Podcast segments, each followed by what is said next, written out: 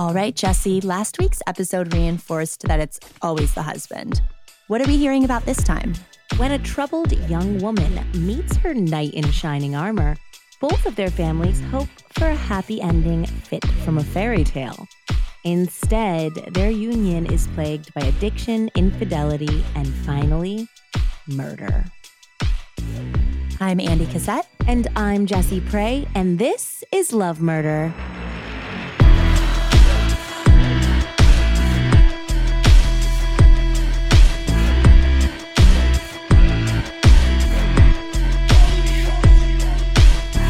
Hi, Andy.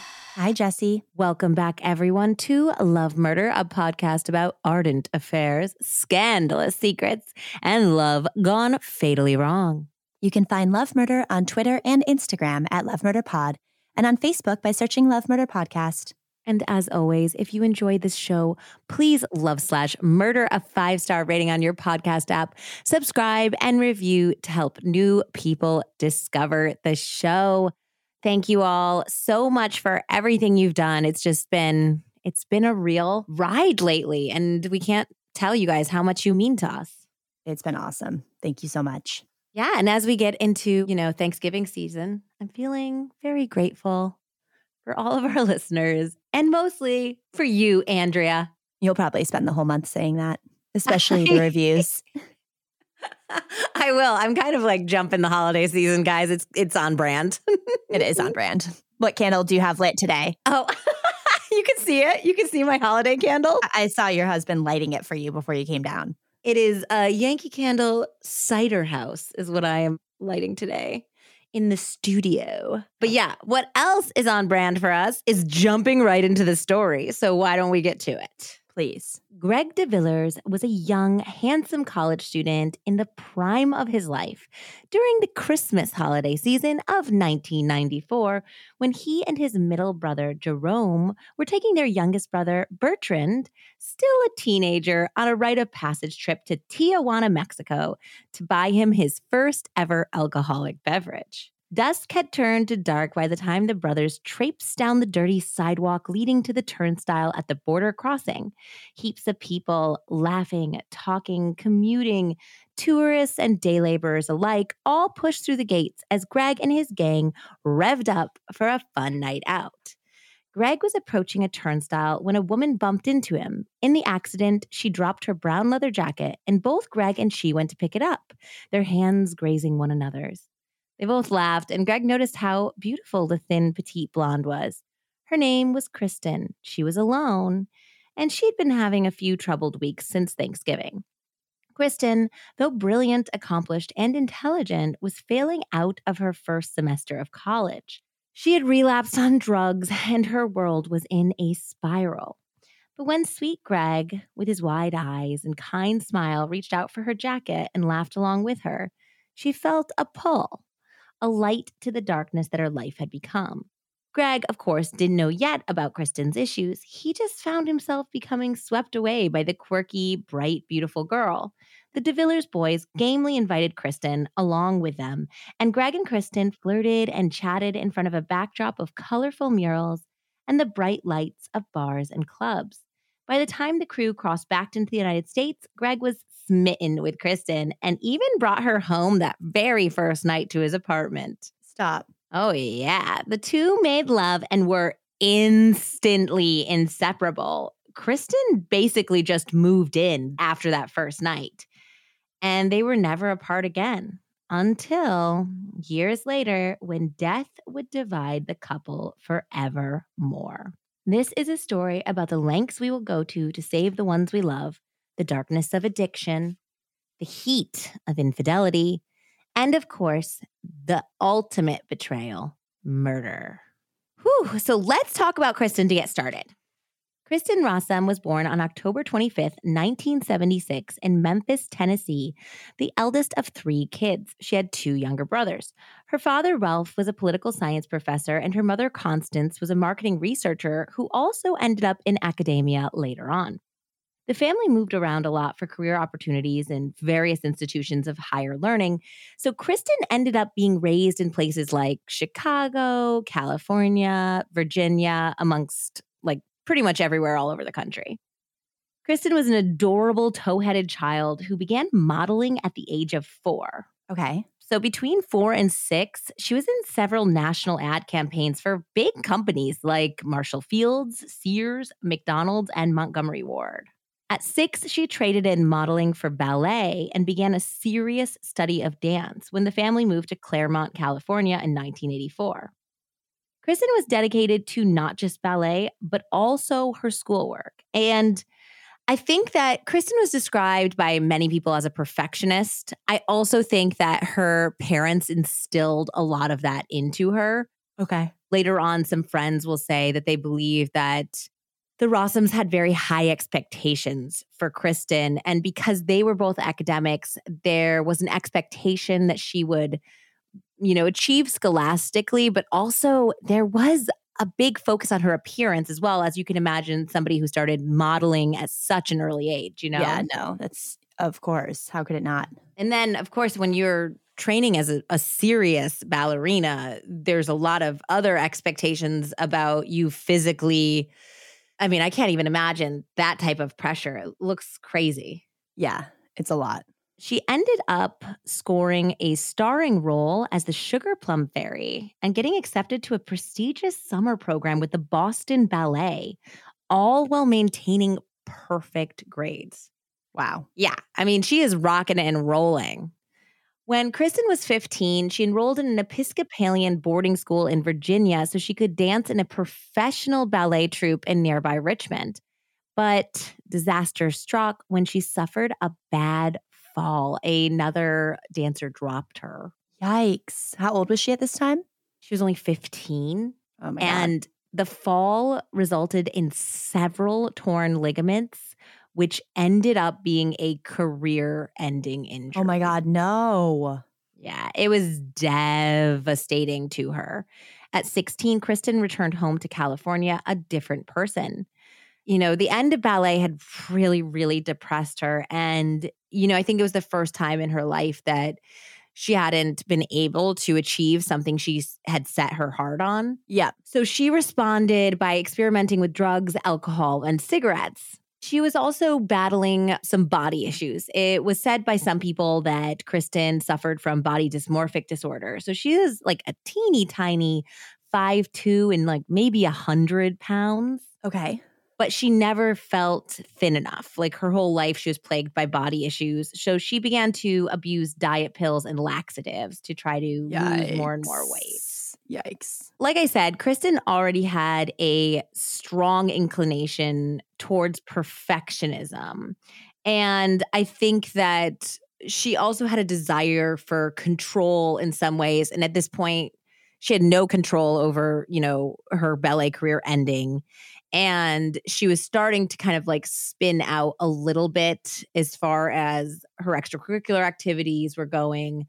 I think that trying to control her weight was like one thing to try to manage her stress, you know? Yep. And her younger brother started noticing that Kristin was acting erratically and she started staying up all night, even on school nights.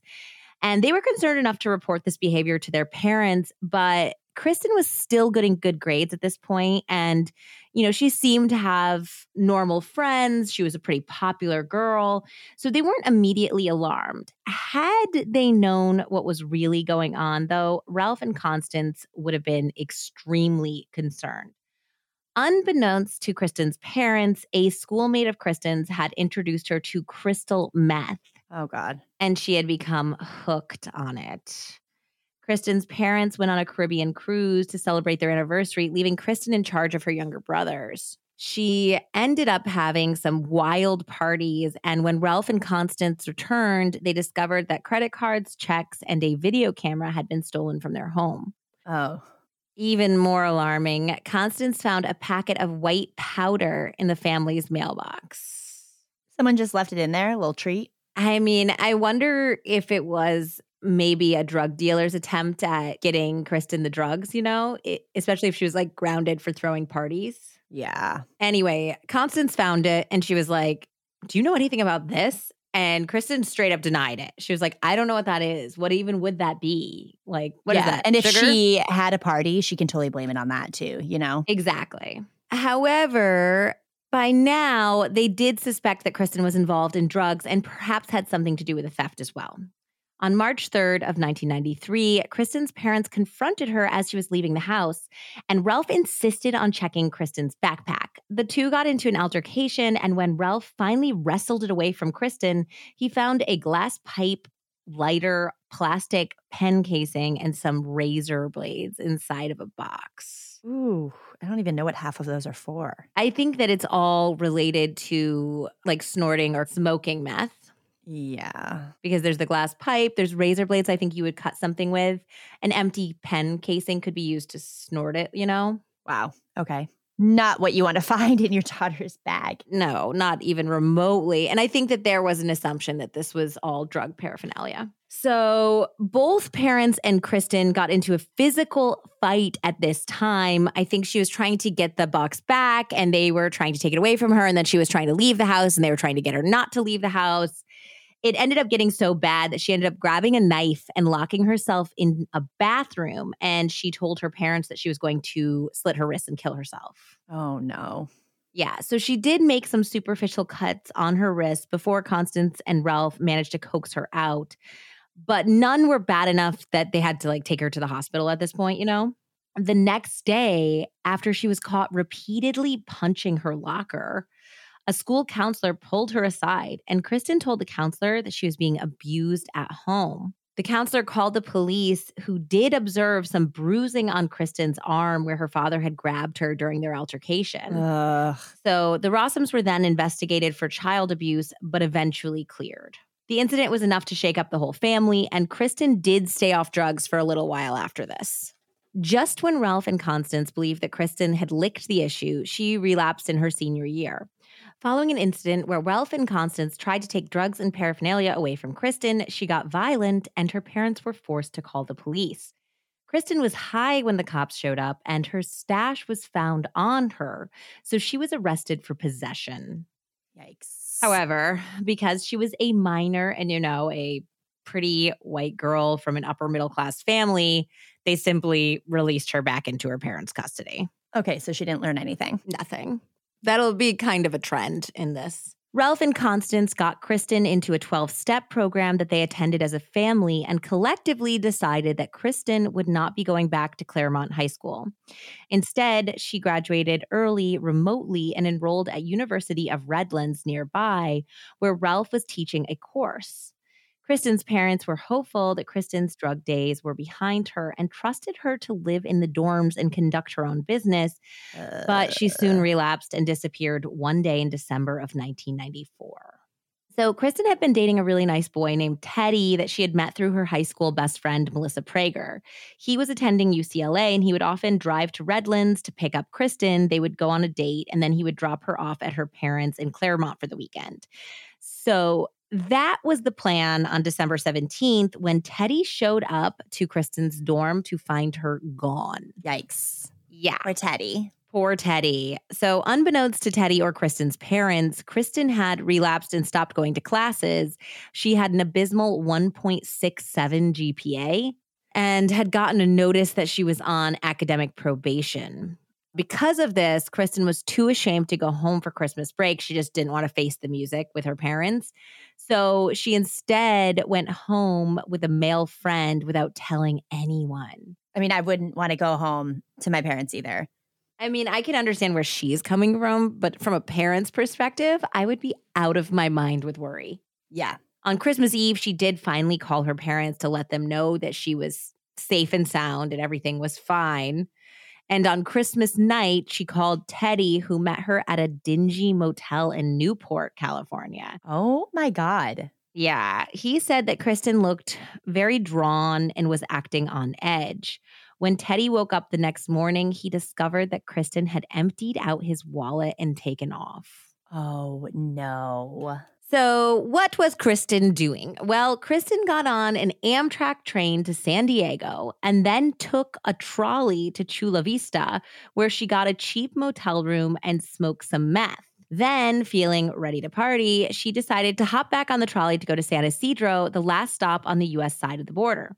Then she began to cross into Mexico, which is where she literally bumped into Greg DeVillers, and both of their lives were changed forever. So, like I said before, Greg and Kristin hit it off right away. Kristin felt safe with Greg, and Greg, who had taken care of his mother emotionally his whole life, felt a familiar pull to care for the vulnerable 18 year old. He was also just straight up attracted to Kristin. She's a really cute individual. Later on, she gets compared to Jennifer Aniston in the press, which I can kind of see, but I think it's like Jennifer Aniston mixed with a little Amy Adams. Okay. Is she redhead or blonde or brunette? She's blonde. So if Amy Adams was blonde, yeah. And also like when this case gets a little bigger, it was like right around like when Jennifer Aniston was married to Brad Pitt and finishing like Friends. Like so she was huge. So it makes sense that there was some comparison there. Yeah. But yeah, there's something vulnerable looking about her. She's obviously petite. You can see how somebody would be attracted to her, number one. But also, if you're the type of guy who really likes to be there for people and is protective and wants to take care of people, that she would be very attractive, you know? So Kristin moved in with Greg, his brother Jerome, and another roommate, and Greg helped Kristin get clean. Meanwhile, her parents were absolutely frantic. They had filed a missing persons report and had discovered through Redlands that not only was Kristin failing out, she hadn't even bothered showing up for her finals. So, when Kristin finally called them in January saying that she had met a wonderful man who was helping her to stay sober and get back on her feet, they were both relieved, but also still concerned. Obviously, relieved that she was alive and she sounded really healthy, but concerned about this random guy they didn't even know whom she had met in the middle of a meth binge. Oh my God. Okay. Yeah. So they're like, we are tentatively happy. We're really glad that you're doing well. However, we'd really like to meet this guy and we want to see you in real life, please, you know? Yeah. So, about a month after this conversation, they end up all having lunch together. And when they first met Greg, all of their fears subsided. Constance thought that Greg had the kindest eyes, and Ralph thought that Greg was handsome and charming. Greg looks like uh, basically every lead in a Hallmark Christmas movie. Oh like like so generically handsome, like handsome face, like kind of tall, dark, handsome. He had really big, cute brown eyes. But yeah, he's like that kind of clean cut, good looking that you'd see on the Hallmark channel. Okay. And they both really believed that Greg had Kristin's best interests at heart. By now, it had been several weeks since Kristin used, and she was working three jobs teaching ballet and waiting tables at a pasta restaurant and California Pizza Kitchen. She seemed happy and healthy and attributed that to her new relationship. The Rossums considered Greg Kristin's saving angel. And they used that exact term several times, like throughout the relationship and afterwards. Okay. So let's talk about this little angel face. Greg DeVillers also came from a well educated background and was also the oldest of three kids. But other than that, Greg and Kristin had very different upbringings. Greg was born Gregory Bernard Paul Yvonne Tremolay DeVillers in Chicago in 1973 to French parents Yves and Marie France. The family moved to Thousand Oaks, California, just outside of LA, and had two more boys, Jerome and Bertrand, in 1975 and 1979. Yves was a well respected plastic surgeon who split his time between Los Angeles and Monaco. He even fixed Walt Disney's broken nose once. Okay. That's insane. Yep. And apparently he was given a Mickey Mouse watch as a token of appreciation. The French family had it all a big house, a big swimming pool, all of the California dream life you could possibly imagine. But Marie and Yves had a tempestuous relationship and legally separated when Greg was eight and youngest son Bertrand was only two. The couple had a very long, protracted divorce and custody battle, with Marie alleging at one point that Yves had been physically abusive towards her. She did retract this statement later on, however. It took several attorneys each, lots and lots of money, and a really, really emotionally volatile environment for the boys because the divorce took almost five years to come to a Oh, settlement. My God. Wow. Things got even worse when Yves suffered an injury that made him unable to practice and was forced to declare bankruptcy and stiff Marie on alimony and child support. Marie managed to get a job, but with three kids, she had trouble making ends meet. The divorce was finalized in 1985. And even after Yves went back to work, he didn't provide generously for the family.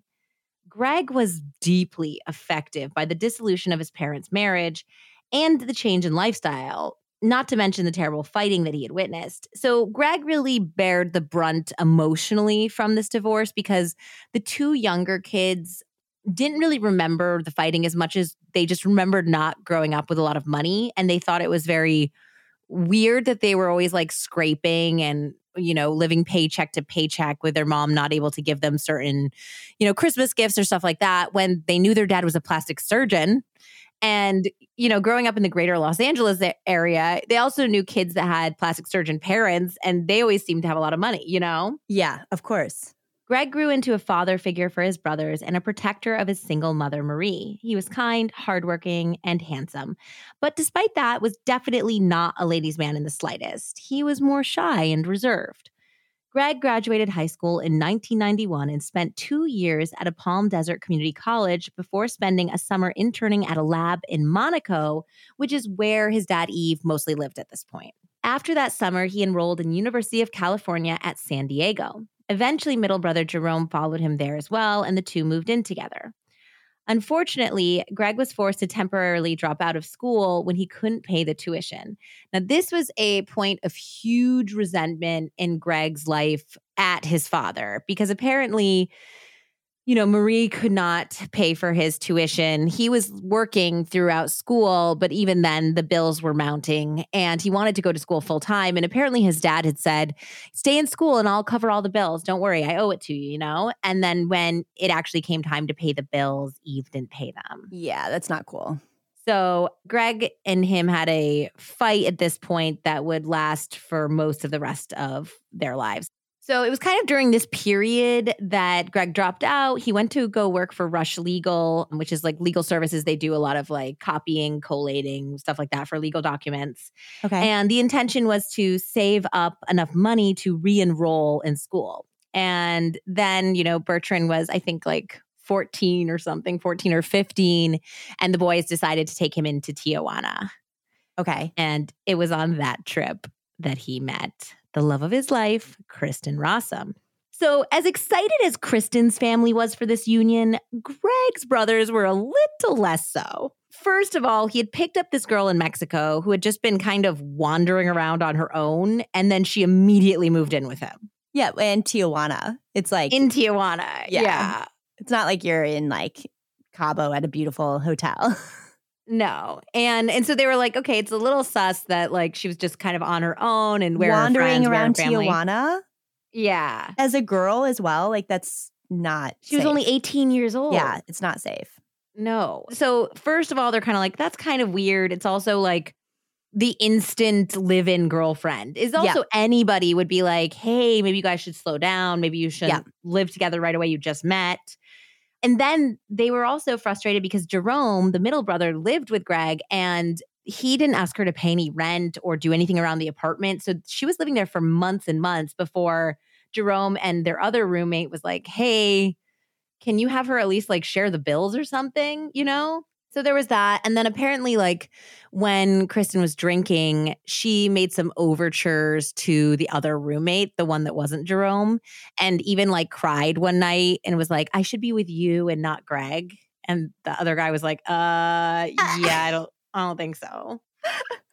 so there's just like a whole lot of messiness going on here, you know? And like, I can understand that because I think, you know, I know some people that are just born responsible and have been responsible their whole lives, but like most of us, like 18, 19, 20, we don't have our shit together. That's no. fine, you know, but to be moved in and living with somebody and taking the relationship that seriously at that time, you have to kind of grow up a little faster, you know? Yeah. More troubling than any of that, however, was that personal checks and jewelry of Greg's disappeared. The personal checks going missing is terrifying. Yeah. And apparently, Greg had some kind of heirloom jewelry from his father's side of the family. Like he had a ring that had the family crest on it that disappeared. So, yeah, so that wasn't great. And then Jerome found a vial of white powder in the apartment. And he didn't know whose it was he didn't know whose it was, but he was aware that Kristin was beating a drug problem. So there was an assumption there. Okay. So he brought it up to Greg and he was like, Look, I want to kick her out. I think that she's using drugs in our apartment. I think she's stealing from you. Yeah. And I don't feel comfortable with her around. But Greg was like, Nope. I am in love with this woman. If she's struggling with her sobriety, I'm going to help her get clean. I'm not going to give up on her when she's going through a dark time. Like, I love you. You're my brother. I appreciate your input. But if you have a problem with Kristin, you need to move out.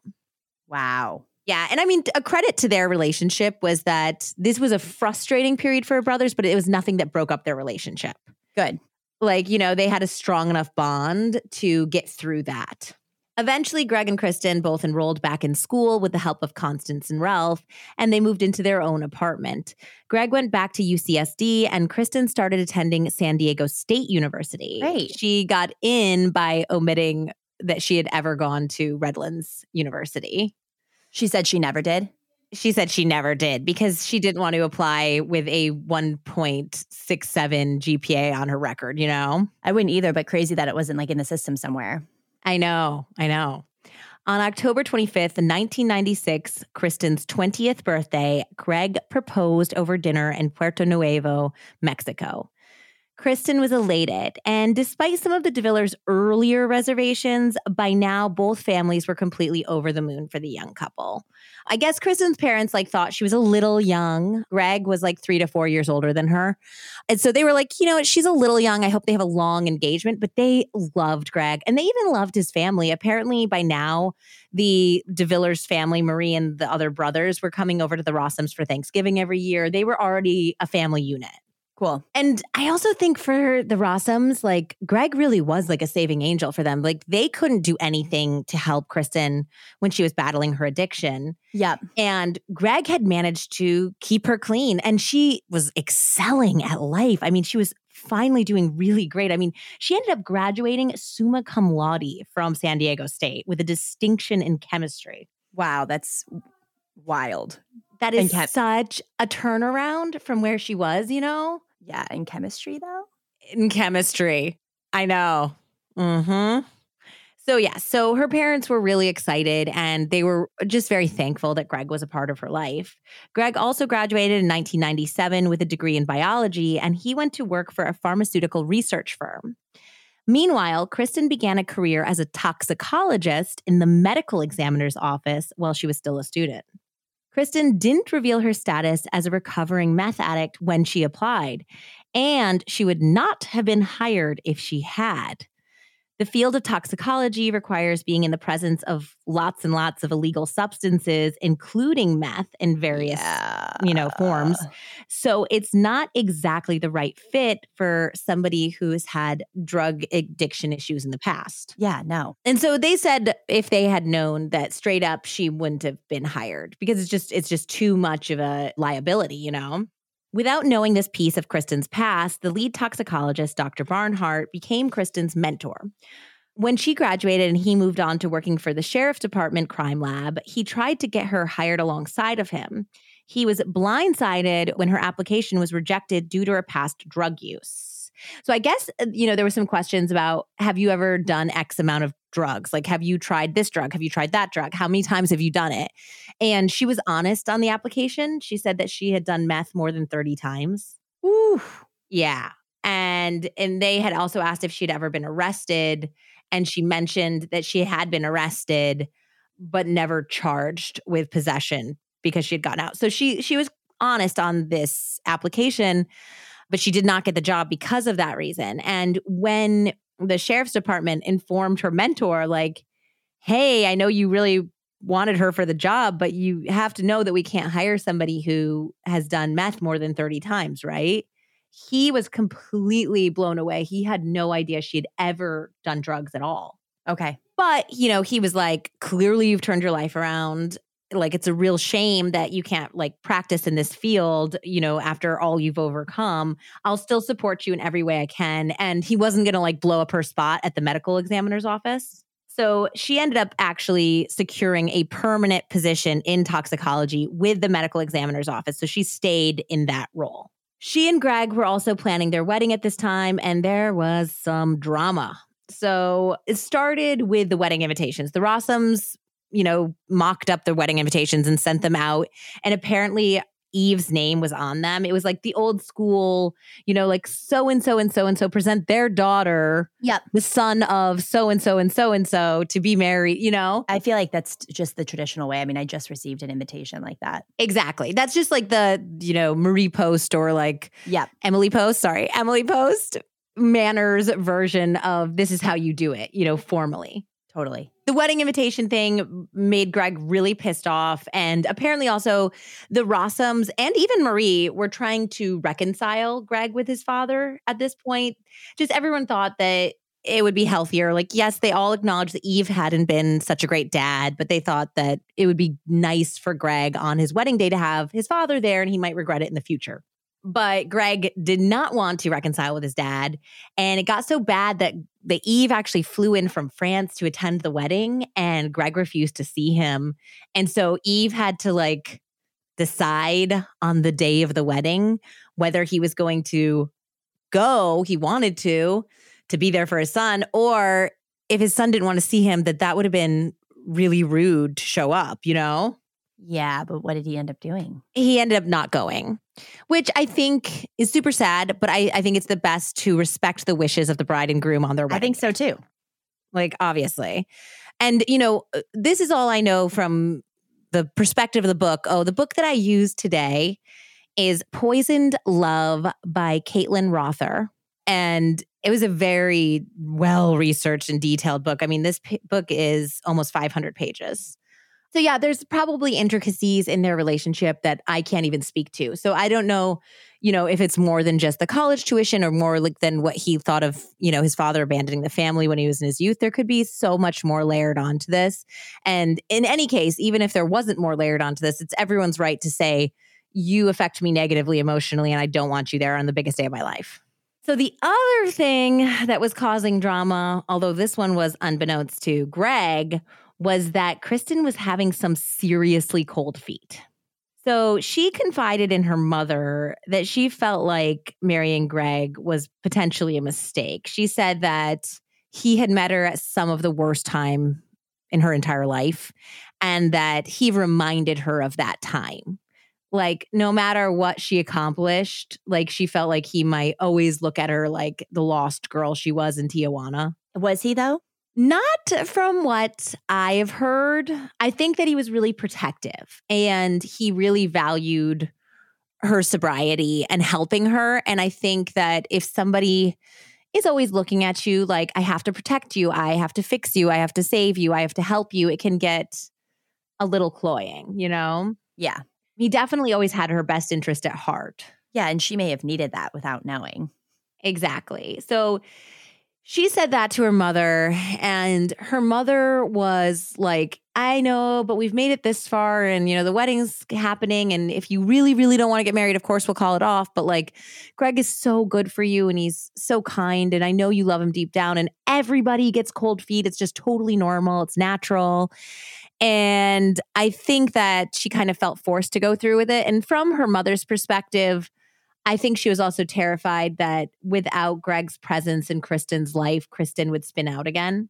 Okay. But I mean, I was talking about this with Nathaniel, and he's like, I think we really need to normalize like trusting our gut instincts and not just being like, oh, it's pre wedding jitters, oh, it's cold feet. Like everybody has this. It's like if somebody's telling you they're feeling something deeply, then you have to say, okay, let's like walk down the path of what it would look like to actually leave, you know? Yeah. And I think that's probably happening more often, but this was the 90s. And I feel like she was troubled to her parents and this guy was about to take care of her. I don't know. I feel like I can see it from the parents' perspective of being like, don't fuck this up. Don't fuck this up. Like, you know, it's especially if she's had a tumultuous adolescence. as adolescence. well. Yeah. Mhm. So, yeah, she also talked to her friend Melissa Prager, and she told Melissa that she wasn't sure if she was deeply in love with Greg the way you're supposed to be with somebody you're getting married to, and that she felt pressure from Greg and her parents to marry him because he had saved her, you know, at least eh, from their perspective, right?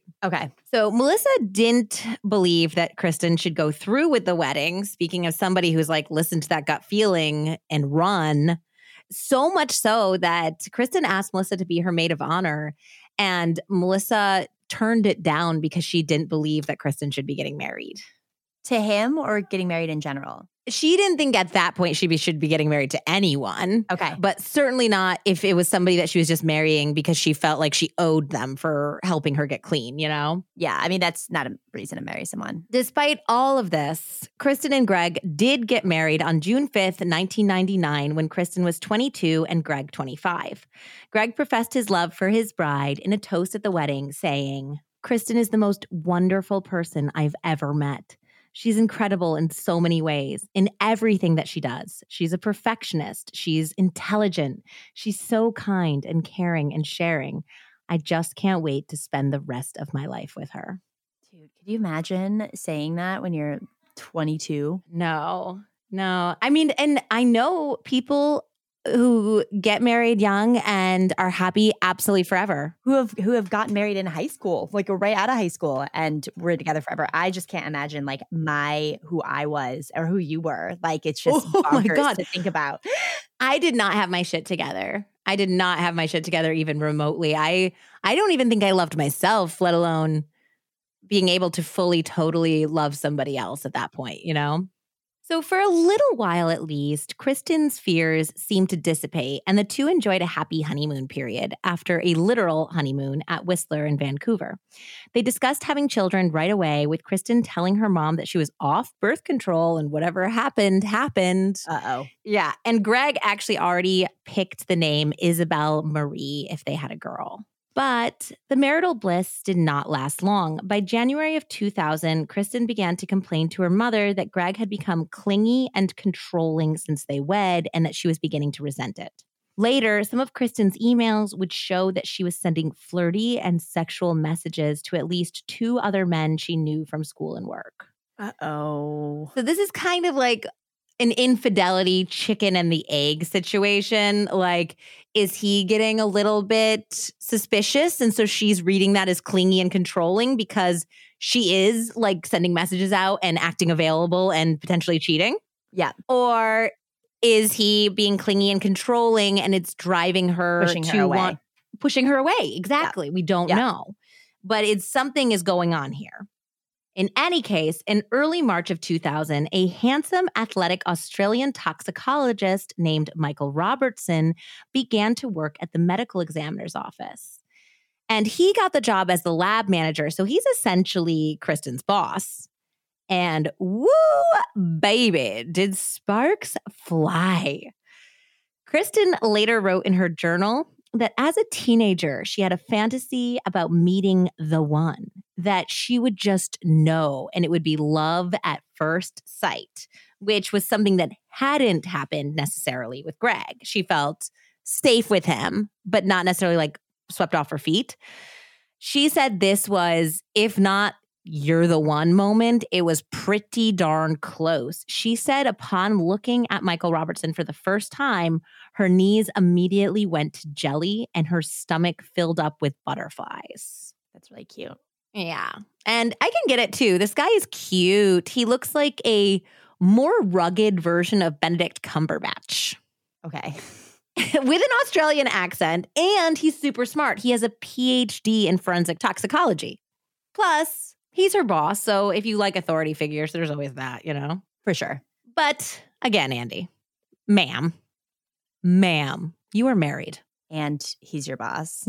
And he's your boss, and you're writing in your diary about getting butterflies. Yeah. Oof, chill out. So, Michael was married as well, but that didn't stop the two from almost immediately starting a hot and heavy love affair. No. Within one month of Michael starting, it was apparent to other employees that the two were definitely doing it. The other toxicologists began to feel uncomfortable as Kristin and Michael stood way too close together. They brushed up against each other and they flirted shamelessly. Yeah, the lab isn't really a place to be doing that. No. And apparently, when Kristin got her permanent position they moved her to a desk that was like literally right next to Michael's office so he could see her all the time. And so she was like always going into his office and they were closing the door or he was coming out and like being really obvious. And all the other toxicologists are like, this is really inappropriate because also she was definitely the youngest one. I mean, she's fresh out of her bachelor's education, you know? And he is the senior lab manager. Now, being a cheating dirtbag was nothing new to Michael. He had been having an affair with at least one other woman before he and his wife, Nicole, had moved to San Diego. Ugh. Did he move her all the way from Australia too? So I guess they had lived in Pennsylvania before moving to San Diego. So yeah, they found evidence of love letters and emails. And it did appear that Michael cut off the relationship when he began dating Kristin, again, behind his wife's back. Michael appeared to take the relationship with Kristin pretty seriously. I mean, as seriously as you can for your side piece. Eye roll. By May, only two months since meeting, Michael and Kristin were already declaring their love for one another. Stop it right now. Like teenagers. They're both married. Both married. As Kristin and Greg's first wedding anniversary approached in June, Kristin told her brother Brent that she wished she had listened to her gut and not gone through the wedding. Kristin also confided in her friend Melissa that she was having an affair and that she was in love for the first time ever. Michael felt the same way. He repeatedly told her that he had never experienced love and passion like theirs and they exchanged greeting cards, letters, lots and lots of emails.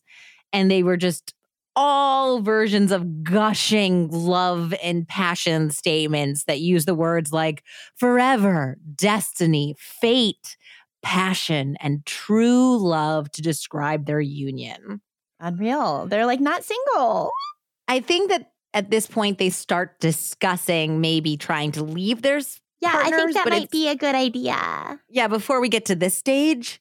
So, yeah, they discussed leaving their spouses, getting married, having kids, even growing old together. They played this very obnoxious game that's going to make you barf in your mouth a little bit. It was called Schmilly. Schmilly stood for See How Much I Love You. And they would try to like leave that note for each other like everywhere they went to surprise each other like on a post-it note or like if like the bathroom mirror is fogged up you'd write it in the condensation. Yeah. So ridiculous. Also these are just like you can just like do this like in your relationship with your person who you're like with and not like make up some like name for it called schmilly and also like not be married to someone else. Yeah Agreed.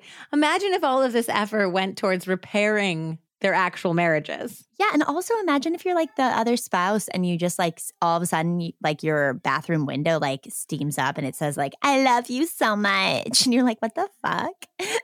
so, unfortunately for Greg for a lot of reasons, but in this certain situation, unfortunately for Greg, that he found one of these love letters. There you go. And quite understandably lost it. So he even called Michael and Nicole at this point figures out what's going on because he gets a call from an angry Greg in the middle of the night at their house. Yeah, an angry husband. Come on. An what angry husband. You left your lawnmower over there or something, or someone borrowed yeah, it. Yeah, he tried to like play it. it off like, you know, it's an employee of mine. It's just a jealous husband. But Nicole had already been through this with him. So she And knew, women are smart. Yeah. So she's like, uh, I don't know. I think you're doing it again, sir you know? And so basically Greg unloaded on him. He's like, You stay away from my wife. Like, I know something's going on and and like step back, step off. But I mean, what are they supposed to do? They work together, you know? Yeah. But also, is that like a complete no no in the HR department? Yeah. I mean, it, it definitely comes to it where uh, Greg gets to a point where he's like, You gotta, you know, leave this job or at least convince me you're not having an affair anymore, or else I'm gonna tell somebody at your job, you know? Yeah for sure. On September 21st, 2001, Kristin took a trip to Tijuana to get prescription drugs that you can't easily get in the United States. She ended up getting a highly addictive muscle relaxant, as well as a drug that's called Clobenzorex in the United States, which is apparently a strong diet pill that metabolizes like amphetamines or speed. Ooh. Yeah. So Or the drug literature. Yeah, the drug literature specifically stated that this drug was not intended for people who are overcoming drug or alcohol dependencies. Yeah, because they get addicted to that. Exactly. So while she's not technically back using meth, this is definitely a gateway drug. It's a very slippery slope. Yeah. The next month, Michael and Kristin attended a work conference where it became obvious to all that they were a couple. They were even confronted by their office administrator, but they denied the affair. While at the conference, Michael and Kristin attended a talk on fentanyl taught by an old colleague of Michael's named Dan Anderson. So, I'm going to give you guys a little overview on fentanyl from Caitlin Rother's book, Poisoned Love. And I also want to give you a trigger warning. I know that I know personally, because I've talked to some of our listeners, that they have experienced a loved one's passing from fentanyl poisoning or overdosing. So we will be talking about fentanyl in this episode if that is a trigger for you. And if you don't know, which I actually didn't know all of this about fentanyl, fentanyl is a short acting narcotic painkiller about 100 times more powerful than morphine. It's in the same opiate family as heroin, morphine, and Demerol. Fentanyl acts on the central nervous system and in excessive doses can render users unconscious and can cause seizures, comas, severe breathing problems, nausea, and vomiting. Unavailable to the general public, the fast acting opiate is often injected as an anesthetic during surgery or for short procedures where the patient needs to be out for only a brief amount of time, such as wisdom teeth removal. The drug is so fast acting that people who have purposely or accidentally overdosed on it have been found with syringes in their arms, in their hands, or lying next to their bodies because it happens so fast. Yep. In October 2002, 117 people were killed when Russian security police used the drug in a gaseous form to end a hostage standoff. Oh my God. The fentanyl skin patch, similar to the nicotine patch for people trying to quit smoking, is most often used to treat chronic pain in severe cancer patients. Another form of administration is in the berry flavored lollipop, used for flare ups and cancer pain, and also as a sedative for children who are about to undergo surgery. So, Dan gave his talk about how fentanyl poisoning can sometimes go overlooked in deaths because they very rarely tested for it in autopsies unless there's an obvious connection. Okay. Dan was surprised to see Michael with Kristin, mostly because he had already heard rumors about the affair, but he had actually Wow. defended Michael, saying that his friend and colleague would never jeopardize his career and marriage that way. So Dan had actually been socially ah. friends with Nicole as well. So he knows, you know, Michael's wife. He knows them as what he thought was a happy couple, and Yeah, he thought this guy was a stand-up guy. It's crazy when people that you think have the same like ethical stance as you do not. Yes, yes, exactly. Like he's like, we are the same. We have like the same level of education. We're in the same field. You know, we both love our wives. And then you find out like they are on a totally different playing Yeah. field. And that's what happened here. So, you know, Dan seemed really uncomfortable when Michael and Kristin approached him later. So Michael tried to talk to him privately and he explained that he and Nicole were separated, which was mostly true. So they were separated, they were living apart at this point. They weren't legally separated, I don't think. They were going to counseling, and Nicole 100% believed that the counseling was for reconciliation. Okay. She didn't know that there was another person. She had her suspicions, of course, but she didn't know for sure that this guy was her husband is planning a life with somebody else. She thought they were trying to recover from infidelity, you know? So he tells Dan Anderson, We're totally separated, and I'm actually moving on with Kristin, and she's a great person, and you'd actually really like her if you would give her a chance. And Dan was just totally disgusted, and he told Michael so. He was like, I really like Nicole. Like, have you told Nicole? And he's like, no, she doesn't know I'm dating somebody. And he's like, well, you have to tell her, obviously. I don't care whether you're separated or not. And also, how dumb are you? This is your subordinate at work. This is one of your employees. Like, this is career suicide. You are so dumb for doing this. I don't know what to tell you. Yeah. Dan was like, I bid you adieu, sir. And he assumed that that was like the end of it. Okay. But then later, Kristin approached him of course. and she was like, you know, both me and Michael just value your opinion so much. And we just really want your approval. And Dan didn't even know this girl. So he's like, your husband doesn't know what's going on. His wife doesn't know what's going on. I am never going to approve of this. I don't even really know you. I don't want to know you. Like, let's not do this here.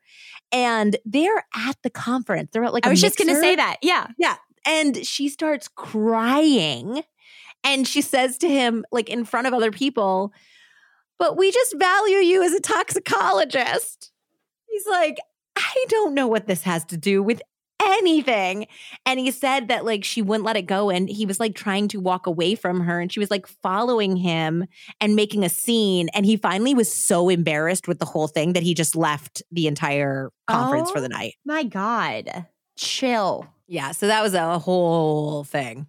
Only a week later, Kristin attended a wedding with her husband, Greg, and everyone there actually thought that they seemed totally normal and happy. The only two weird things about the wedding weekend, Two weird things though. there's two weird things though. One was that when they were sitting there, I guess Jerome was at their table because it was a like a family friend. And Greg brought something up about like having kids. Like, you know, when you're at a wedding and you start talking about the future and like where you're going with your life too. And he's like, Yeah, you know, like we're going to be like having kids again soon. And I guess like Kristin got really short with him and was like, I'm not ready for kids. We're not having kids anytime soon. And that was just like a surprising departure because Jerome knew that like, you know, only a year or so before they had been talking about it very happily. Like she was like off birth control. They were picking Uh-huh. out baby names. And so he noticed that it was just a, she was like really different and her attitude seemed very changed. Mm-hmm. And then later they were watching a movie. And in the movie, one of the characters like attempts suicide or they discuss the best way to die or something. And one of the other people who was watching the movie was an EMT. And so the guy who was an EMT and Kristin started, you know, from a medical perspective, arguing about what the best way to die was. And the other guy said carbon monoxide poisoning. And Kristin's like, oh, no, no, no. The best way to die would be to take a certain combination of drugs that would ensure an entirely painless death. Huh. So everyone was like, I bet they're just talking shit. But then later on, everyone recalled that funny statement. On Sunday, November 5th, Michael discovered a bindle of white powder in Kristin's desk. Retro. Yes. So he had noticed changes in her behavior over the last several weeks, and he had become suspicious that she was using again. Obviously, she had disclosed that to him because they were lovers. Yeah, but I thought she wanted like someone who didn't know that about her. I think she didn't want, yeah, I don't know. But I mean, she sounds like flipsy flopsy. I mean, I think we She all know is someone very, who is very- like this. Yeah, she's very flipsy flopsy for sure. So basically, she had revealed to him, which is another problem in their relationship because that's something that would have been a fireable offense. And he's obviously keeping her secret. Yeah. And this is just bad all around. I mean, she has drugs at work. Yeah. But not okay. She's sleeping with the boss. She's married. This is all over a disaster. And if another employee finds out about her drug use and it comes to light that he knew about it and more so didn't reveal it to anyone because of the sexual affair, then he's in big trouble, you know? So he's like, I really need to talk to you the next day. On the morning of Monday, November sixth, two 2001, Kristin made a series of quick calls to a man named Armando Garcia in Tijuana. Oh no. Yes, who was believed to be her drug dealer. Oh, Armando. Then at 7:42 in the morning, she called in sick for Greg. So she called Greg's voicemail at work. And later she would say why she called his number was because it was a shared voicemail. And so she assumed that the other person would be checking the messages for some reason. She didn't call the main number. And, and this comes up later on. We don't know exactly why she did this, other than avoiding detection of them knowing that he wasn't coming to work for a little while. We don't know. So she called and she said that Greg hadn't been feeling well. He had been feeling sick the entire day before, and that on Monday morning he couldn't get out of bed. So that she was going to take care of him and that hopefully he'd be returning to work the next day. Mhm. Did he have a combination of pills? Potentially, yes. Yes. So Kristin got to work somewhere between 8 and 8:30 in the morning and her coworkers noticed that she looked tired, extremely upset and though she hadn't slept. Uh-oh. She went into Michael's office and colleagues noticed that the couple looked tense and at one point Kristin began crying. Then throughout the day Kristin drove back and forth from work to her apartment telling people that she was checking on her sick husband. She left for work for good that day at 2:30 p.m. with Michael following close behind. The two did end up meeting at a place they called the Willows, which is somewhere they frequently went to, you know, kind of make out, talk, anything in private. Then at 9:22 p.m. that night, Kristin called 911 crying. She told the dispatcher that her 26 year old husband, Greg, was in bed, cold, not responsive, and not breathing. 30 million women are impacted by weakened or thinning hair. If you're among them, know you're not alone and that there's a solution you can trust to deliver results. Thousands of women have taken back control of their hair with Nutrafol, with many users raving that the supplement not only transformed their hair, but restored their confidence too. Visit Nutrafol.com and take their hair wellness quiz for personalized product recommendations that are unique to your hair's needs. Nutrafol offers two targeted formulas for women that are clinically shown to improve hair growth and thickness with less shedding through all stages of life. Healthier hair growth takes time. You'll begin to experience thicker, stronger, faster growing hair in three to six months. In a clinical study, 86% of women reported improved hair growth after six months. More than 1,500 top doctors recommend Nutrafol as an effective and high-quality solution for healthier hair. You can grow thicker, healthier hair and support our show by going to Nutrafol.com and entering the promo code LOVEMURDER to save $15 off your first month subscription. This is their best offer anywhere, and it is only available to U.S. customers for a limited time. Plus, free shipping on every order. Get $15 off at Nutrafol.com spelled N-U-T-R-A-F-O-L dot com, promo code Love Murder. Good health starts with good habits. Quip makes it easy by delivering all the oral care essentials you need to care for your mouth. The Quip electric toothbrush is loved by over 7 million mouths and has timed sonic vibrations with 30 second pulses to guide a dentist recommended two minute clean. A lightweight and sleek design for adults and kids, with no wires or bulky charger to weigh you down. A multi use travel cover that doubles as a mirror mount for less clutter. Reusable handles in a range of sleek metal hues, including best selling all black and all pink, as well as bright plastic colors sure to make a pop on your bathroom counter. On top of your brushing, you can upgrade your Quip with a new smart motor to track and improve your brushing with the free Quip app. Earn amazing rewards like free refills, products, Target gift cards, and more.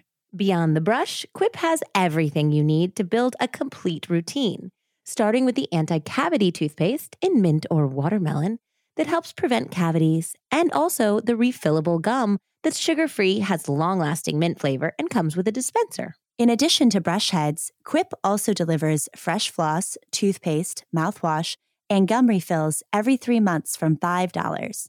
Shipping is free, so you can save money and skip the hustle and bustle of in store shopping.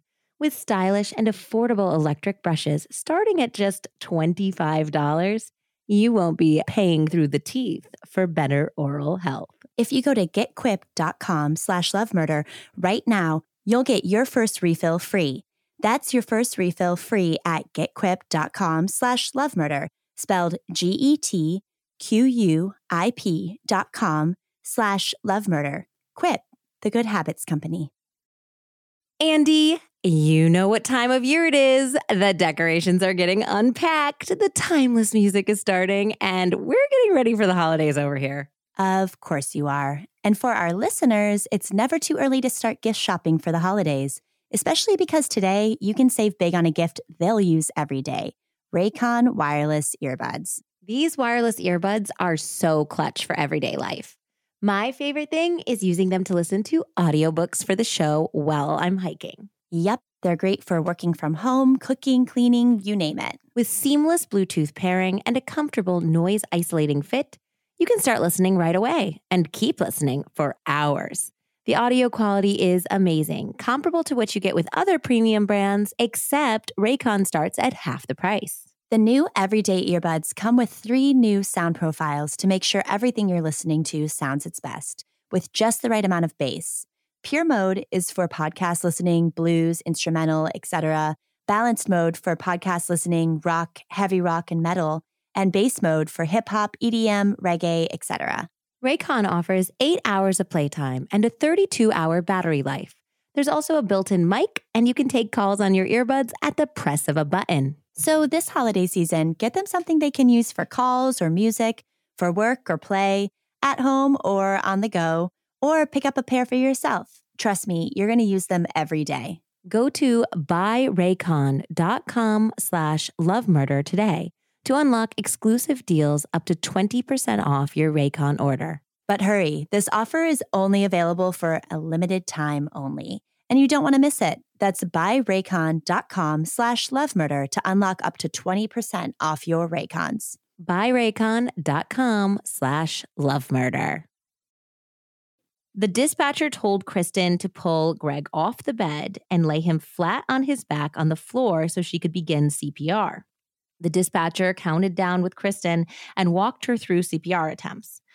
When the paramedics arrived only five minutes later, they immediately rushed Greg to the hospital. Yeah, so they got there and they were like, she hasn't been able to revive him. This does not look good. Let's get him to the hospital right away.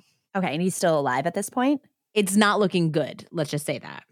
The police found no evidence of forced entry, a struggle, or a suicide note. They did find laying out a notebook that ended up being Kristin's journal.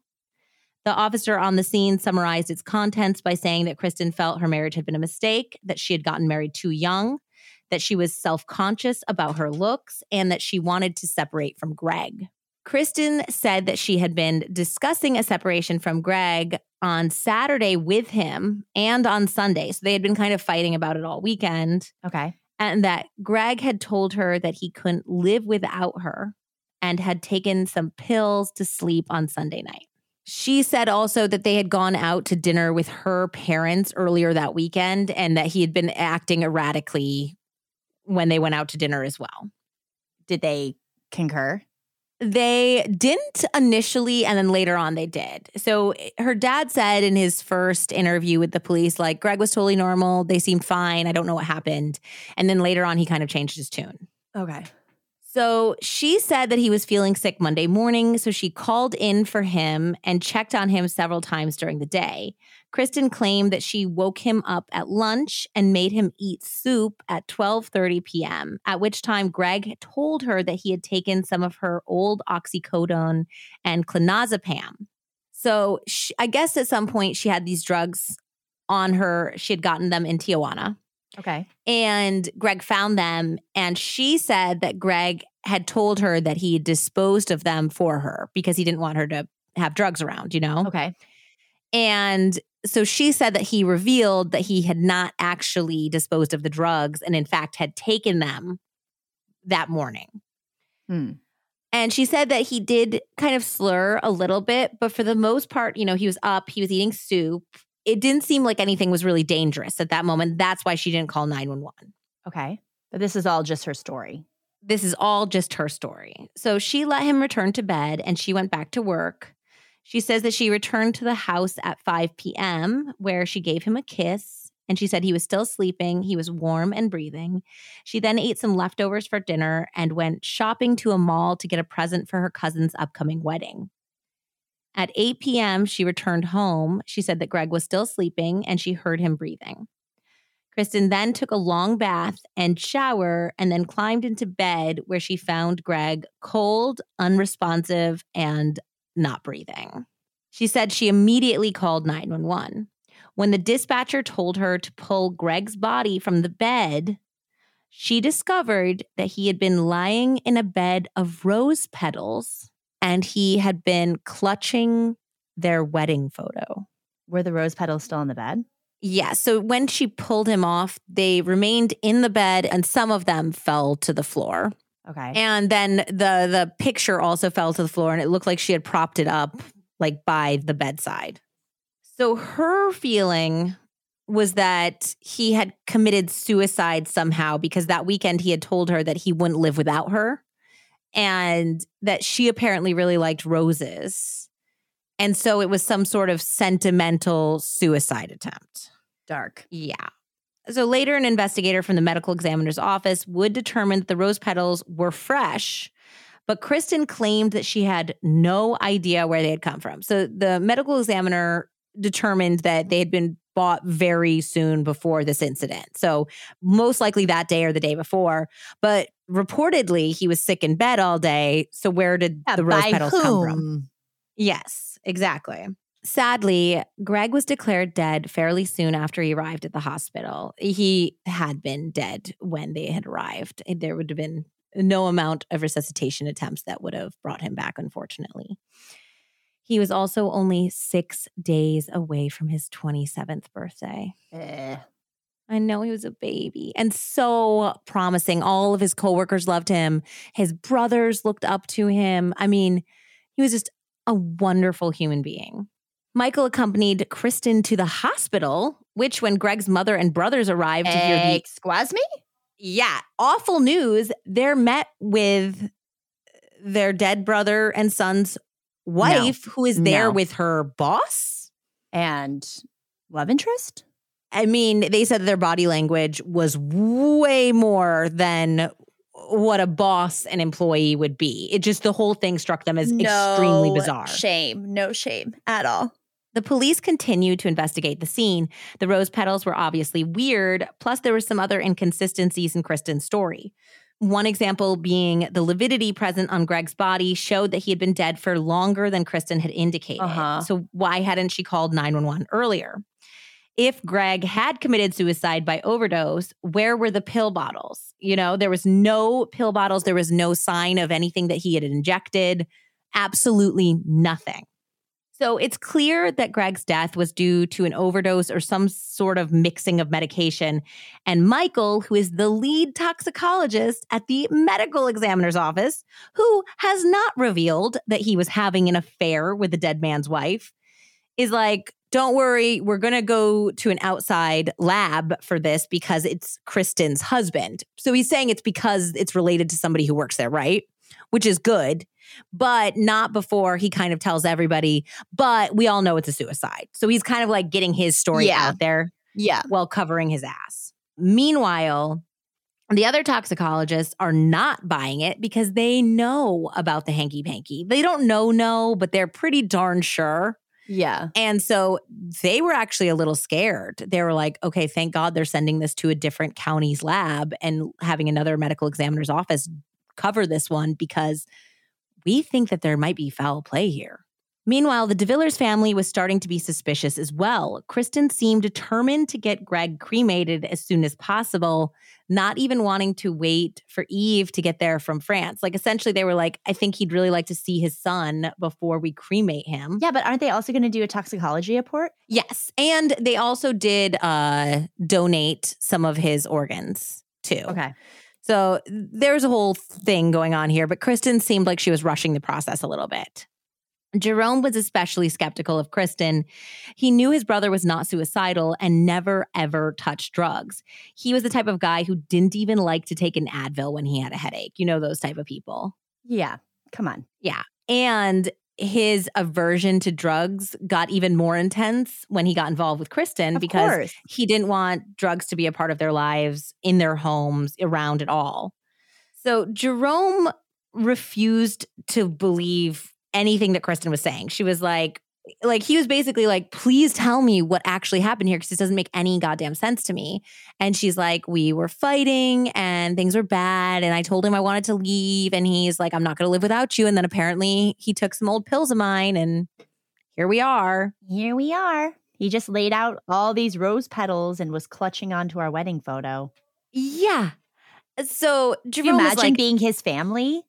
It was just they were like also that's not Greg. Everyone interviewed in this scenario was like, he was not an overly sentimental guy. Like he was a kind, giving, generous guy, but he wasn't like somebody that would go like cheesy above board on like anniversaries or anything. You Yeah. know, like he was more of like his love was like in service to the relationship, not like these weird, dramatic, over the top. Yeah. Yeah. So Jerome is like, I am not going to look the other way and I'm not going to lay down and take this. And he starts calling the medical examiner's office. He starts calling the police. He's calling the San Diego police. He's like, you have to investigate this. Something is wrong here. And like I said, they talk to a lot of Greg's coworkers and friends and find out like he's not sentimental like that. He is not suicidal.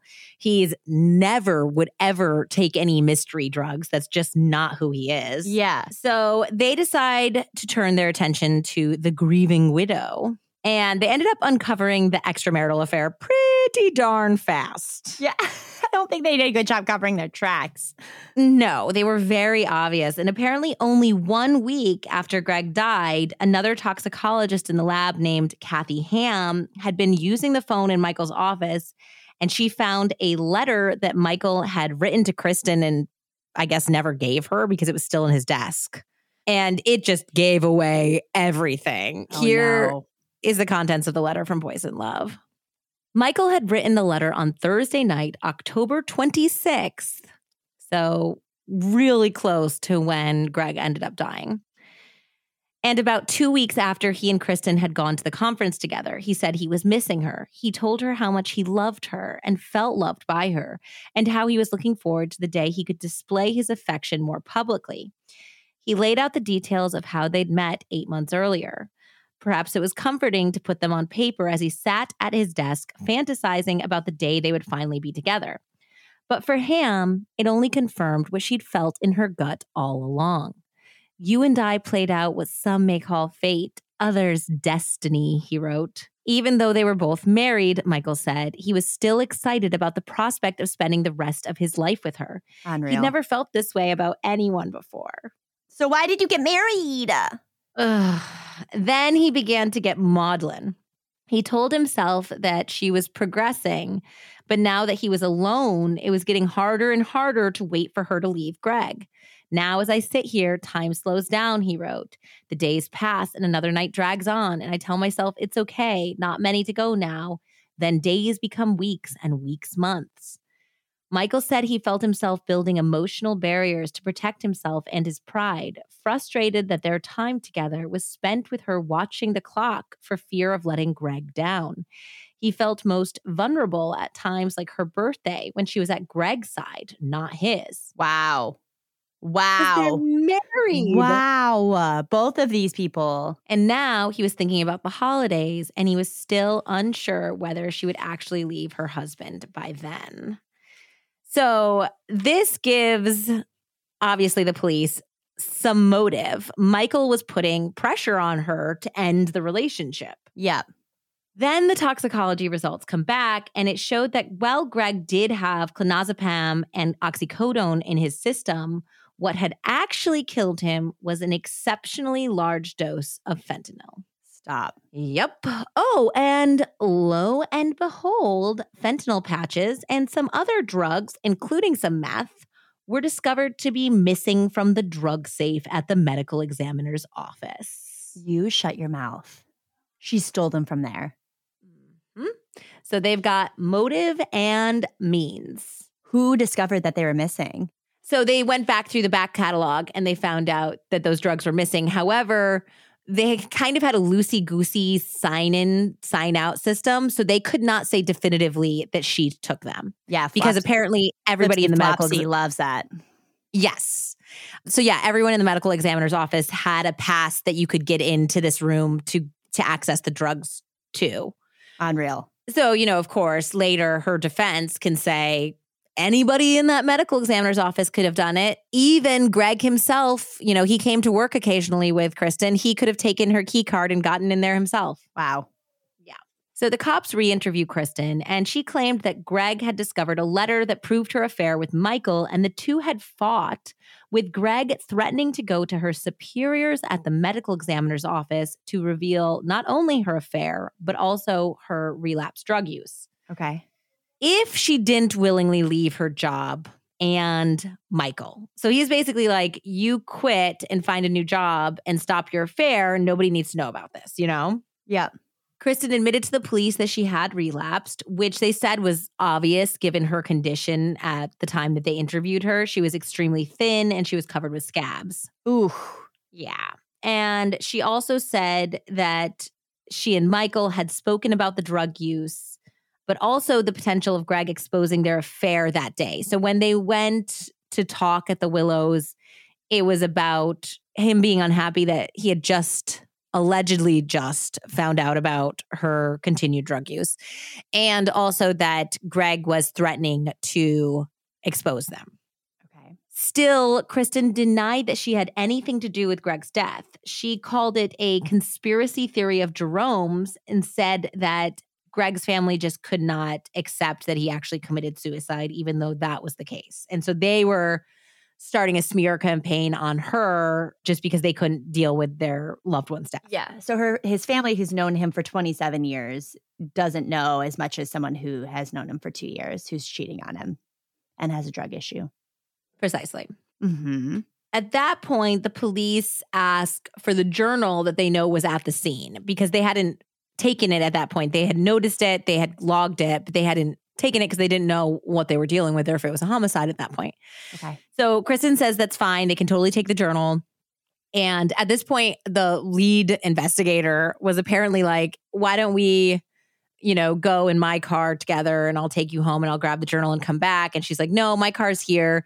But at this point, they were worried that she was going to just like take off in her car. Yeah. So the investigator's like, why don't you drive? I'll come with you and somebody will follow me in a police car. My partner will, you know, and then they can take me home. And the investigator later was like, that was a huge mistake.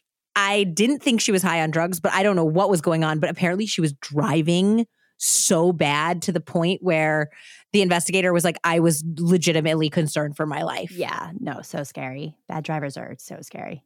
So the police also interviewed Michael, and he did admit to the affair and the knowledge that Kristin had resumed her drug habit. But he said he had only found out about the drugs the day before Greg's death, that time that he was in her desk, and he found it literally the night before. That's what he says. He told investigators that he believed that the suicide attempt was intended to be a cry for help. That's what he thinks that Greg didn't actually mean to commit suicide, that he was doing anything he could to get Kristin's attention and to rebuild the relationship. But he didn't know how much drugs to take and he took too many and ended up dying. Mm. So the investigators do not believe the suicide angle. Like they they don't believe it seems like it's in his character to take these drugs. Nobody thinks that, you know, he was suicidal and the whole setup with the rose petals and the wedding photo is is just so beyond. And if you're going to go to that extreme wouldn't you also leave a note? Wouldn't you Yeah. say i loved you so much that i couldn't live without you like i had to end things? You'd want that last if you're killing yourself because somebody's leaving you you want to get it in. You want to get that dig in you know so they just they just could not believe that that that was like what somebody would do they'd stage an entire scene and not like write a couple lines so they decide to get a prosecutor from the DA's office involved extremely early. So they're like, even at the beginning of this investigation, they already pull an ADA in because they're like, this might be hard to prove. And we want to know legally what we have to do every step of the way to make this stick, you know?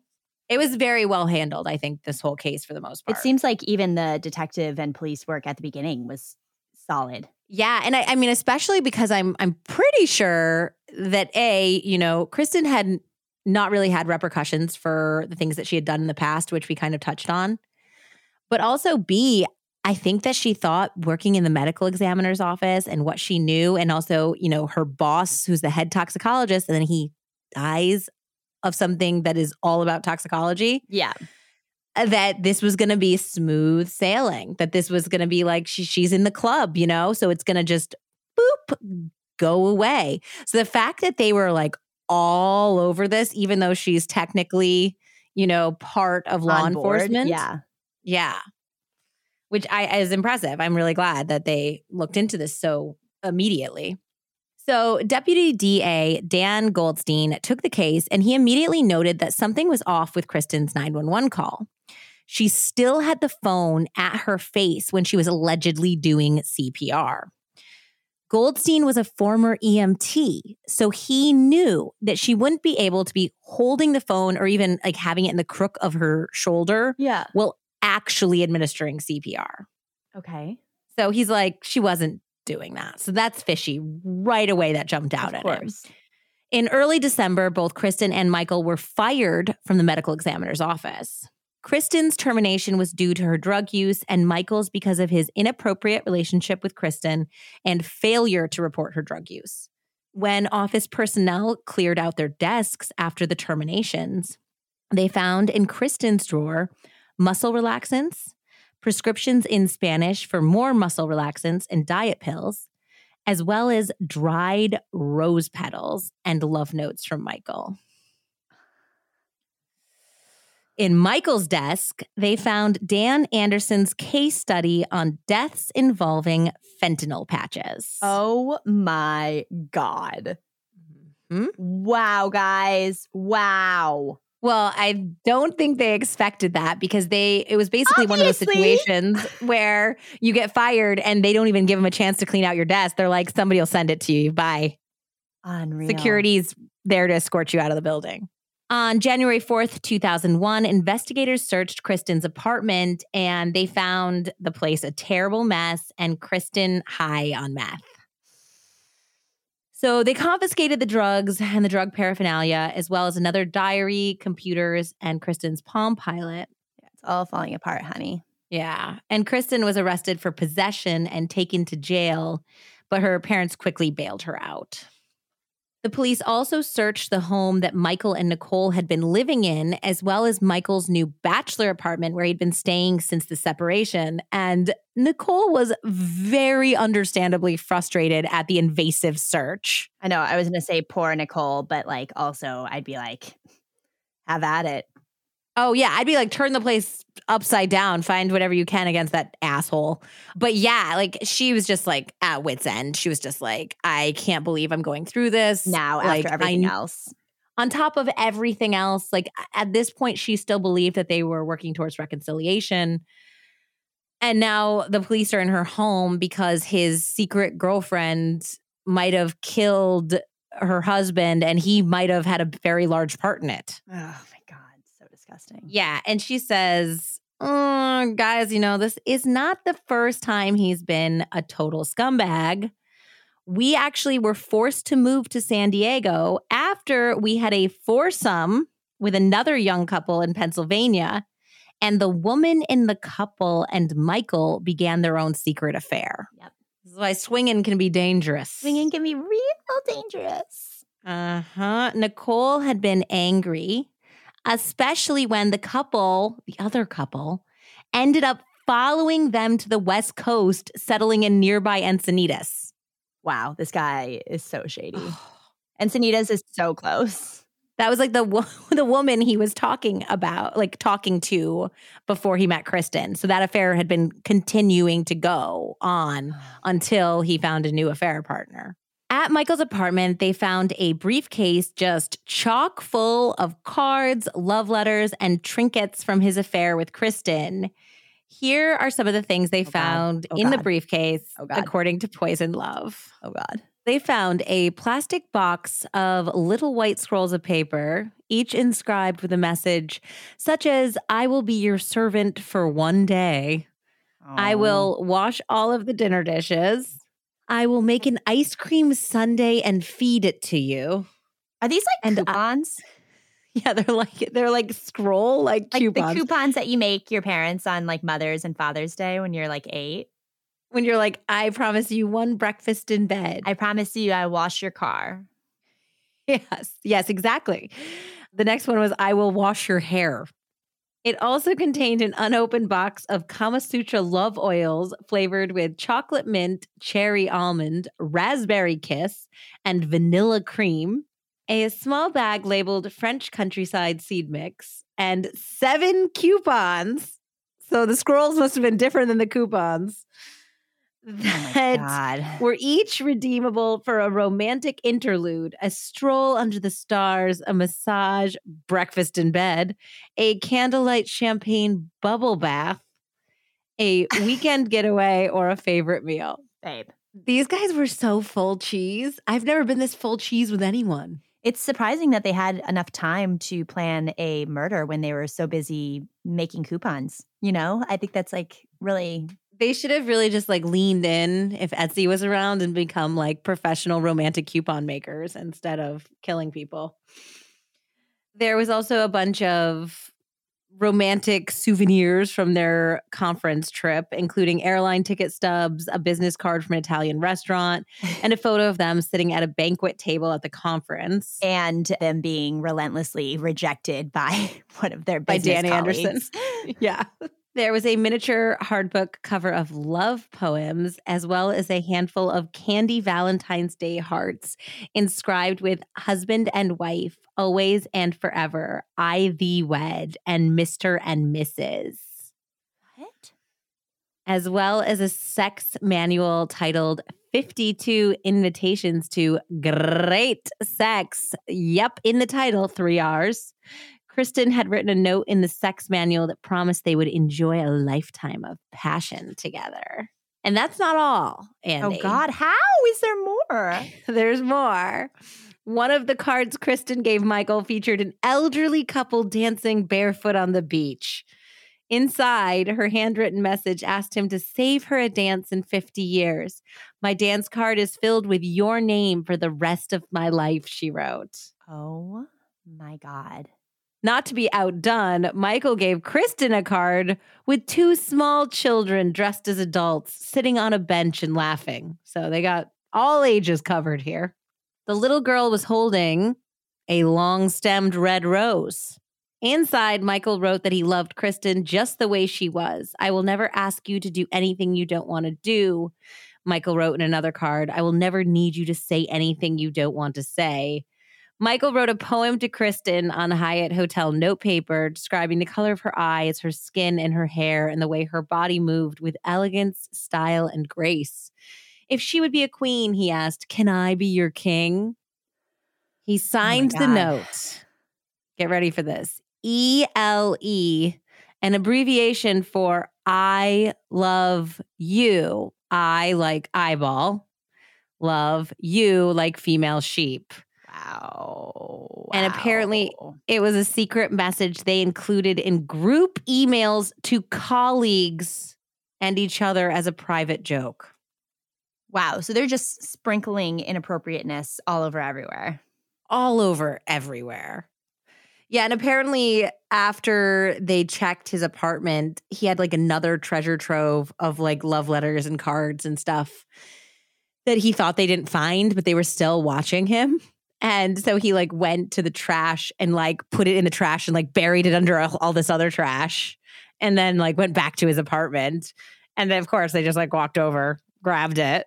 And later they were like, hey, where do you think we found this? And he's like, uh, I don't know. And they're like, come on, you know, we saw what you did. And he's like, the trash. You got it from the trash.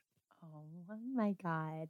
I feel like that was like more dumb on his part to put it in the trash than just to like hold on to it or burn it. Exactly. They had already taken a bunch of stuff. So why not just burn it? I guess it, it, he's in an apartment in San Diego. He probably doesn't have like a fireplace.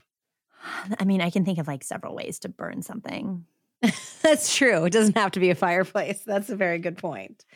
Yeah, but I think also what is sick about this too is that there was also dried rose petals found in some of his stuff too. So this was clearly a running thing between the two of them. It's like her signature. it is definitely her signature. Apparently, other people said that American Beauty, which is the Oscar winning movie that's known for like Mena Suvari being in the roses, I know was her favorite movie. Oh my God. Did she also have a plastic bag flying around in the air, following her everywhere? Oh my God, I forgot about that part. Yeah, so that was her favorite movie. And uh, apparently, there was a bunch of rose petals found in his stuff, as well as a note that she wrote to him about the significance of different colors of roses and what they mean. So original. Also, after studying the two journals, the police concluded that the initial journal had definitely been left out purposely for the investigators to find to support the theory that the marriage was troubled and that was what drove Greg to suicide. And it seemed like the second journal that they found they believed had also been a setup. It'd been something she wanted Greg to find. So both of these journals were not written with the intention of her sharing her true feelings. They were both intended for other people to find so that she could pretend those had been her secret thoughts. Yeah. In late January, while under investigation, Kristin did manage to get another job at a biotech company with the help of her old mentor. And she actually did okay at this job. Did she not fill him in about what happened? So he knew what happened, but he did believe her that she was getting unfairly investigated. Okay. He thought that her husband absolutely just died of an accidental overdose or an intentional suicide, but he did not think she had anything to do with it. Okay. So he helped her get a job doing essentially the same type of thing that she had been doing with the medical examiner's office. She was running an HPLC machine, which stands for high pressure liquid chromatograph, and it's used for toxicology testing. And so, speaking of one of these HPLC machines, back at the medical examiner's office, remember Kathy Ham, who discovered the love note. Yep. She found something else inside of the HPLC machine that Kristin had been running previously a meth pipe. She's just casually smoking meth while running an intense scientific machine in a toxicology lab. Yes, because it was privately housed in its own room. So it was a, an area that she could get away with it. So they did testing on it. They found I mean, methamphetamine doesn't like- residue. I feel like people who work in these fields, like their discoveries and conclusions are used in like really high profile things. Like, does that eliminate any sort of validation? So I don't think that there was a direct correlation between the rulings on any cases, but I definitely think it does open them up to litigation and appeals, obviously. But it's the same thing. It's kind of mind blowing as, you know, a few cases ago, we had the judge that was having an affair with one of the attorneys. Yep. And you're thinking these are people that are involved in decisions that affect people's lives forever, Yeah. you know? And the honor of someone else's life. Exactly. In the honor of somebody else's life. It's an inconceivable to me that this would be an appropriate place to have an affair or smoke meth. It's crazy. But I mean, that's also she's addicted. It's there, you know, there's she's sick. This she's not you know, we can't put ourselves in her thought process, you know. So basically, the residue on the pipe came back positive for methamphetamine, and DNA from skin cells left on the pipe matched Kristin's. Oh so, oh my God. she could not say that this was anyone else's but hers. Finally, in June of 2001, Kristin was arrested and charged with the murder of her husband. There was a lot of interest in arresting Michael as an accomplice as well, but ultimately they didn't feel like there was quite enough evidence to make it stick that he was a full accomplice. No way. Even the fentanyl patch document? Yeah, I mean, he made a good argument that there was apparently other studies in his desk as well. So it wasn't just that one. And in his job as a toxicologist, he had to be up on the latest literature about different types of drugs. So they had that, they had the evidence of the affair, but they didn't have any really concrete evidence that he had absolutely been involved or for sure knew that this was Kristin's plan because they had all of those emails and all of those love letters and they never once discussed anything about a murder. That's so scary. Yeah. So they let him go back to Australia because his mother reportedly had breast cancer and he appealed to them to be able to go home and take care of her. Obviously, he didn't have anything left to live for in the United States at this point. He had lost his job. And they agreed. They said, you can go home, but we could extradite you at any moment, you know? When Kristin was arrested, a media storm hit. The press began calling the case the American Beauty murder Oh my God. because of the rose petals, Yeah. obviously. The case also got attention for how attractive and young Kristin was. Like I said earlier, she was frequently being compared to Jennifer Aniston in the press. Poor Jennifer Aniston. Seriously. She didn't do anything wrong. I know. I mean, then you have to deal with Angelina Jolie in a couple years. Ugh, not not a good time. No. Kristin's parents desperately wanted to get her out of jail, so they saved money by going through the public defender's office instead of paying for a high-priced private legal defense. Then they could basically save up for her bail money. okay. Due to the media circus around the case, they were appointed two attorneys, Alex Loebig and Vic Erickson. Erickson was a former meth user himself, and he felt that he had a special insight into the case and Kristin's state of mind because of that. Erickson also stated that he believed Kristin's addiction issues were exacerbated by her enabling parents. Speaking of enablers, Constance and Ralph were doing everything in their power to spin the story in the media. They took every opportunity to talk to the press and say horrible things as well as some just outright lies about Greg. They claimed that Greg had been controlling, erratic, and abusive in the days leading up to his death. And they also made claims that this was a cycle of abuse because his father had abused his wife before him, which Marie did contest. She said that the reason that was in a filing in the divorce papers was because she had one of her attorneys was kind of overzealous and was like, you should claim this because then you'll get more money in custody or something. And that's why she had retracted it. So she actually disputed that later on. It's crazy that she has to do that. Yeah. So she has to say that. So they're saying in the media, his dad was abusive, he's abusive, that he absolutely had access to fentanyl because apparently Yves did have a storage locker where he kept some medical supplies. And they believed, at least Kristin's parents and attorneys would later say, that Greg had access to this storage unit where he could have picked up fentanyl patches. Okay. They also said that Greg had hepatitis B in a way to suggest that he had gotten it through intravenous drug use, but this was just not true. The autopsy proved that he didn't have hepatitis B. So How are you going to just biz- make that up?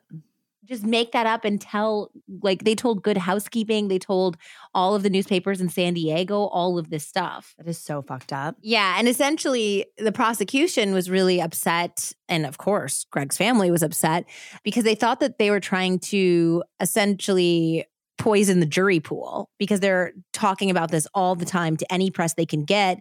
And so that you know, county is going to be the potential jurors. So they're going to read about all this stuff about Greg and potentially go in already having an idea of what That's happened So dirty.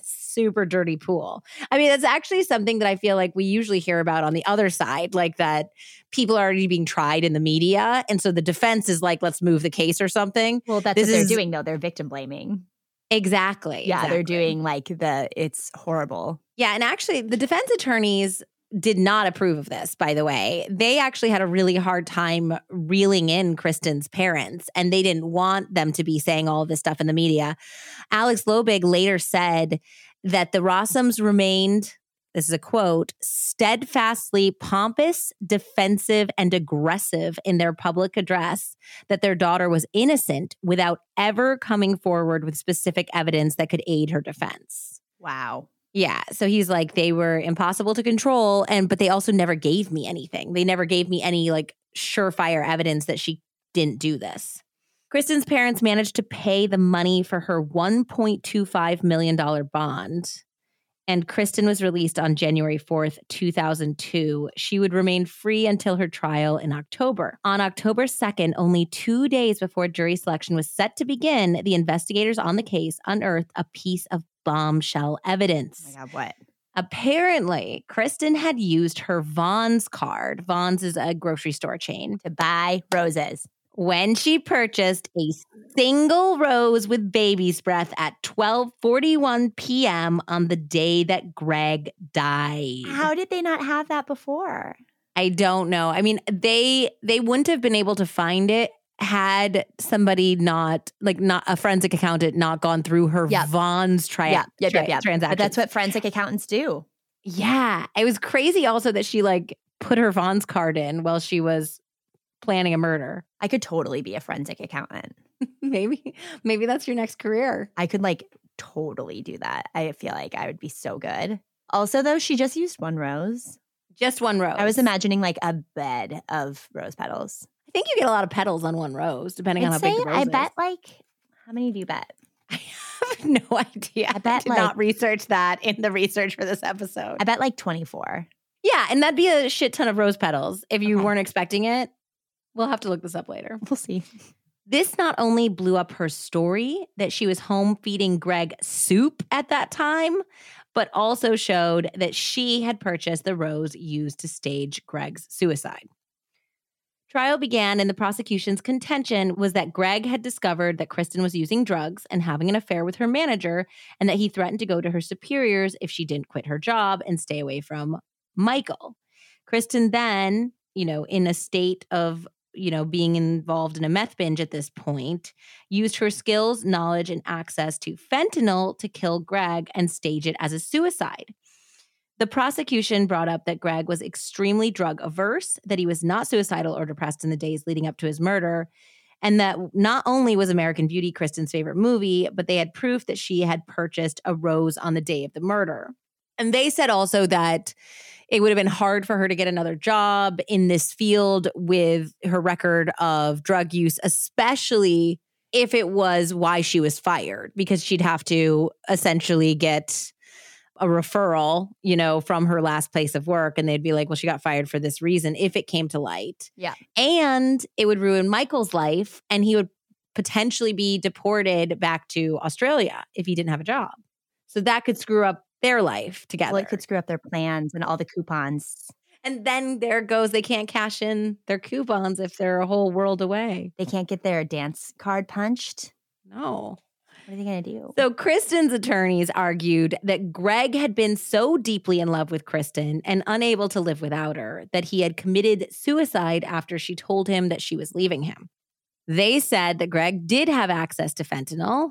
And though the prosecution stated that fentanyl was so fast acting that had Greg taken it himself, there would have been some evidence, some needle in his vein, some evidence of a patch on his body. Yeah. The defense claimed, though, that they had actually never tested a water glass that the police had noted had been on the side of his bed. So they said that they believed that the fentanyl had been liquid fentanyl, which is colorless, and that he had drank that and that somebody had washed the glass without it ever being tested. And that was where the fentanyl had been. Okay. The one place in the room that they didn't turn over. Exactly. The defense said that there was no motive for Kristin to kill Greg. There was no big insurance payout or real financial reason. They argued that Kristin was young and talented, that even if she had been exposed by Greg and fired for her drug use, that she could have gotten a new job just like she did in January before she went to prison. I mean, they're not wrong. They're not wrong. She did get another job, but I also think that they're being very rational and she was not thinking rationally at this point, you know? No, yeah, of course. There were a lot of witnesses for the prosecution that testified to the affair and Kristin's drug use. Kristin's parents took the stand in her defense, but were basically ripped apart in cross examination, mostly about the lies and misinformation that they spread about Greg in the media. So it just seemed like their credibility was totally shot. Good. Okay, that's a good angle. Kristin also took the stand and she did admit to the affair, her relapse, and that Greg was indeed threatening to expose both the affair and her drug use to her superiors at the medical examiner's office. She contended strongly, though, that she definitely did not have anything to do with his death. She said that she didn't know he had taken fentanyl or else she would have called 911 immediately. She said, just like I said before, her best guess was that he had gotten it from his dad's storage locker and that he had drank it in liquid form. Kristin also said that the rose she had bought at Vons had been yellow, not red. The Vons receipt only said single rose with baby's breath. So who was the yellow rose for? Because that's that actually means friendship. She claimed that she had given it to Michael because he had recently discovered her drug relapse and that she was trying to appeal to his friendship by giving him the yellow rose. Of course, Michael was in Australia, so he didn't testify to whether that was true or not. Could they contact him or no? I don't know. And he might have lied for her anyway. Of course. Like, sure, I got that rose, you know? In cross examination, the prosecutor repeatedly brought up and exposed Kristin's lies, the ones that she had told her parents in her life, the ones she told Greg, and even the fact that she had omitted that first dreadful semester from her transcript. Had she included it like she was supposed to, she would have not qualified to graduate summa cum laude or be Phi Beta Kappa, which she ended up being. After eight hours of deliberation, the jury returned a verdict of guilty.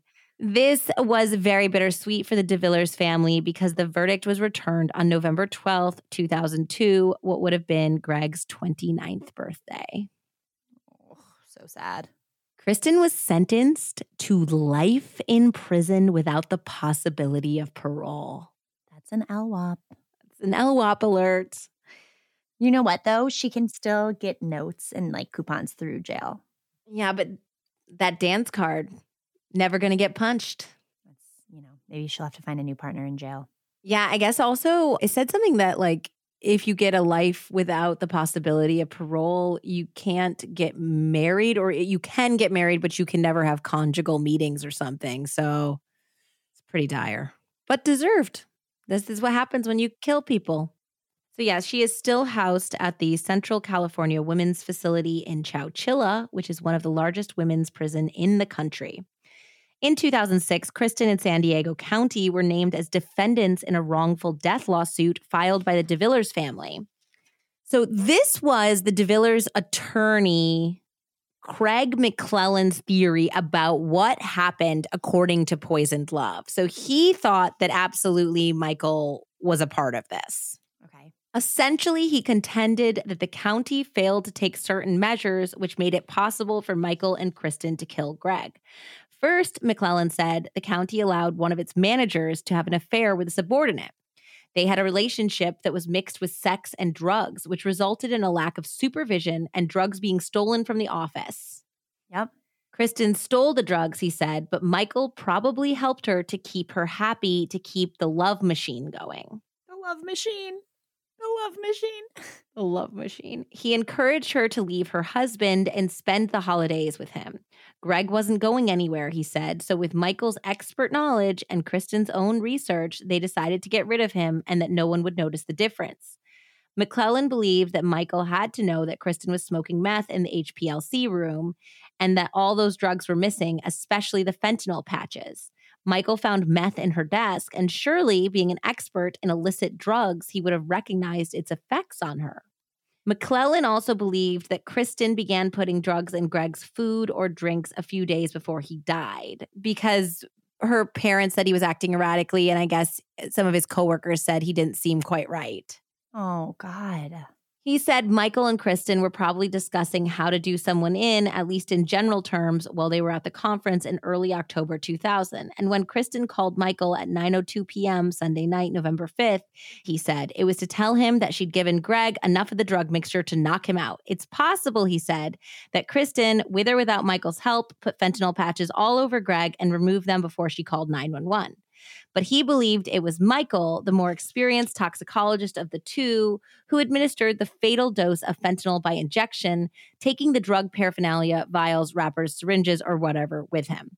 Kristin never mentioned fentanyl to the authorities, he said, because she knew the medical examiner's office didn't test for the drug and she didn't think they'd detect it in Greg's body. Michael gave interviews to police and hung around San Diego until May of 2001 because he didn't think the authorities had enough evidence to prove that he was involved. Plus, Michael believed that they would believe his story. Did they not see they can't test for like those patches and they can't couldn't see like a injection site on it on him at all? So there he had been like needles had gone into his body during the resuscitation attempts. Got it. So got there it, got were it, got some it. puncture marks in his body, but they Okay. believed that they were all when they were trying to revive him. Got it. Okay. Wow. Yeah, they could not tell definitively that there was like an area where patches had been on his body. All they knew was that he had an extraordinary amount of fentanyl in his system. The jury ruled for the de Villers family, and the county was forced to pay up $1.5 million. And Kristin's estate was forced to pay a whopping $100 million. Now, Kristin obviously doesn't have that sort of money. So Yeah, it was more happens? It was more of an effect like if she sold her story or wrote a book or sold the rights to make a movie, that that money would immediately go to the de Villers and not to her. Okay, good. So that's why it was so much because they they basically proved that she could get up to 60 million dollars in various revenue streams selling her story. Wow. And so the jury wanted to make sure that it was completely covered no matter how much money she could potentially make from her crimes. It was uh, eventually another judge later reduced the damages award to like $10 million because it was clear that it was never going to be $100 million. She was never going to make that much money, you know? So it still stands. I think they were still awarded with altogether like $4.5 million. Wow. In 2010, Kristin appealed her verdict based on ineffective counsel. The argument was that her defense attorneys should have run their own tests to determine that fentanyl was what killed Greg. But the appeal was denied, so Kristin remains in prison. Unsurprisingly, Michael and Nikki Robertson got divorced. And Michael now lives in Australia where he runs a forensic consulting business. But you probably won't ever see him in the United States again because in 2006, San Diego prosecutors secretly filed a criminal complaint charging Michael with one count of conspiracy to obstruct justice. So if he does come back and set his feet on American soil, he could face up to three years in jail. So far, the Australian government has chosen not to extradite him. And what about poor Nicole? Where is she? I don't know. I hope she's happy. I hope she found a new partner that fulfills her and doesn't cheat on her. And you know, I hope she got everything she ever wanted. And I also I hope that Greg's family is doing well. Sadly, his mother Marie passed not long after his murder. She had been chronically ill and the stress No, I of can't losing even. her yeah son Center over so sad news all around for the devillers family but i hope his brothers are thriving in life as well so there's no wikipedia fun fact this week guys i'm so sorry but last week there was actually an extra wikipedia fun fact it's actually an imdb fun fact Okay. that I didn't get around to. So if you haven't listened to last week's episode about Craig and Stephanie Rabinowitz, it might not make sense to you. But I was trying to find the Scorned Love Kills episode of the Craig Rabinowitz case.